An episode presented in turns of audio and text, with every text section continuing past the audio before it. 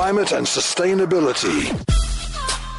It's 12 minutes, or make it 19 minutes after 4, beg your pardon. And uh, we chat uh, climate change and sustainability as we always do with uh, Kevin James now, Medupi and uh, Kusile, our two mega coal fired power stations. First of which was uh, supposed to be up and running in 2012, uh, Kevin James, uh, are now apparently forecast to be completed after 2022 amid much controversy, budget creeps, and exchange fluctuations, and now water constraints as well. It sounds messy to say the least, Kevin. Welcome.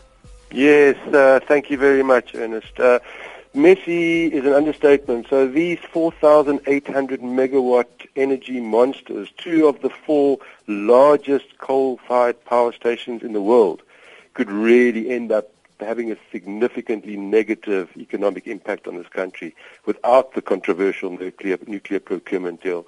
So let me explain what's happened. They were originally budgeted at about $12 billion. Uh, this budget now stands at about $32 billion, hmm. with construction costs increasing at an average of 11% per annum. Then to make matters worse, basically Eskom did the loan from World Bank and others in dollars, meaning that the loans need to be serviced in dollars. And we took the loans out when the dollar was 9 rand to the dollar, and now we're sitting, as we know, about 15 rand to the dollar. So service charges are almost doubling and budgets are almost tripling.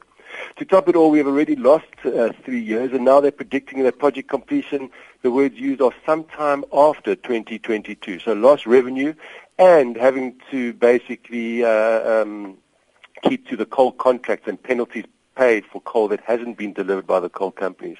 Then to top it off, and probably the elephant in the room, Ernest, is that Medupi is in a water-stressed area of Limpopo, and Kusile is in a very strong agricultural area in Mpumalanga. Hmm. And when both of these plants are operational, they are uh, estimated that they will consume about, wait for it, 26 billion liters of water per annum sure. in already water-stressed and agricultural areas. So the original developers thought it was more important to position the plants closer to the coal than to sources of water, and we and these, these, these as I say, these plants need lots of water. And now the plan is to build a 230 kilometer water pipe from the Vaal Dam. But possibly the biggest drought in the last 35 years as we're having right now, there won't be enough water in the Vaal Dam either even with the pipe. So, of course, there will be about now 70 million tons of carbon di- uh, dioxide belched into the atmosphere from these two plants, which will add 16% to our already dirty carbon footprint. And then I suppose we can't leave out our first family, the Guptas, who have secured long-term contracts to our coal and nuclear intensive futures. And it all seems that we have all been horribly deceived, Ernest, into believing that what is best for our children's future, and we are yet to pay the price for it all. We are we're in for a bumpy ride here with this one, Ernest. Hmm, yeah as I said, uh, the least said about it. But uh, you are in uh, best placed to talk about these things, uh, Kevin. And uh, with with scientific consensus uh, moving right along, being greater than ever before, that human beings are causing the Earth's temperatures to increase, there is still a significant lobby group creating much pub- public confusion by challenging this science. Who's doing this and why?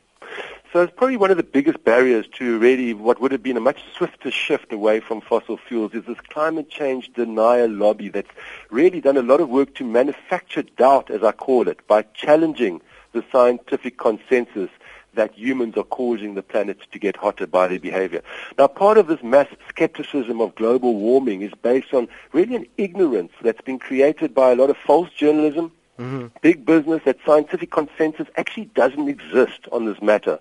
While in fact, there's never been more unanimous consensus by a larger group of scientists on any one major scientific topic ever. Yet the fossil fuel lobby's greatest weapon is creating a perception that scientists are still debating and yet to agree on the matter, while research now confirms that actually 97% of the top climate scientists now agree that climate change is caused by human beings. To put this in perspective, Ernest, I think we've covered this before, if there was a 97% chance that if you went into the sea at the beach, uh, that you would be eaten by a shark, most people uh, bar one or two suicidal lunatics, would not take that chance. So the question is really, why is there so much doubt? And more important, Who is creating it? Mm. Well, more and more evidence is emerging that the backers of climate denialist lobbies are the very same people that stand to gain the most from the current fossil fossil fueled energy paradigm. Oil and coal companies in the United States have continually been taken to task for int- intentionally trying to deceive shareholders and, and, and civil society about the science around global warming. With three such companies recently actually going bankrupt, and in the bankruptcy process, climate denialist scientists, journalists have actually been creditors to the company and on their payroll. So the next group of people are the politicians, and we know in the United States, for example, most Republicans are actual climate change deniers, which is a direct resp- response to the big old school business agenda that says you cannot grow an economy without burning fossil fuels. So Ernest, we are in the age of transparency, and every day the truth is emerging, showing us the world as it is. And I really do believe there's a lot of hope in that, and that will be our saving grace. All right, let's leave it on that hopeful note. Uh, Kevin James, as always, thank you very much. We'll chat again next Wednesday. You take care, my friend.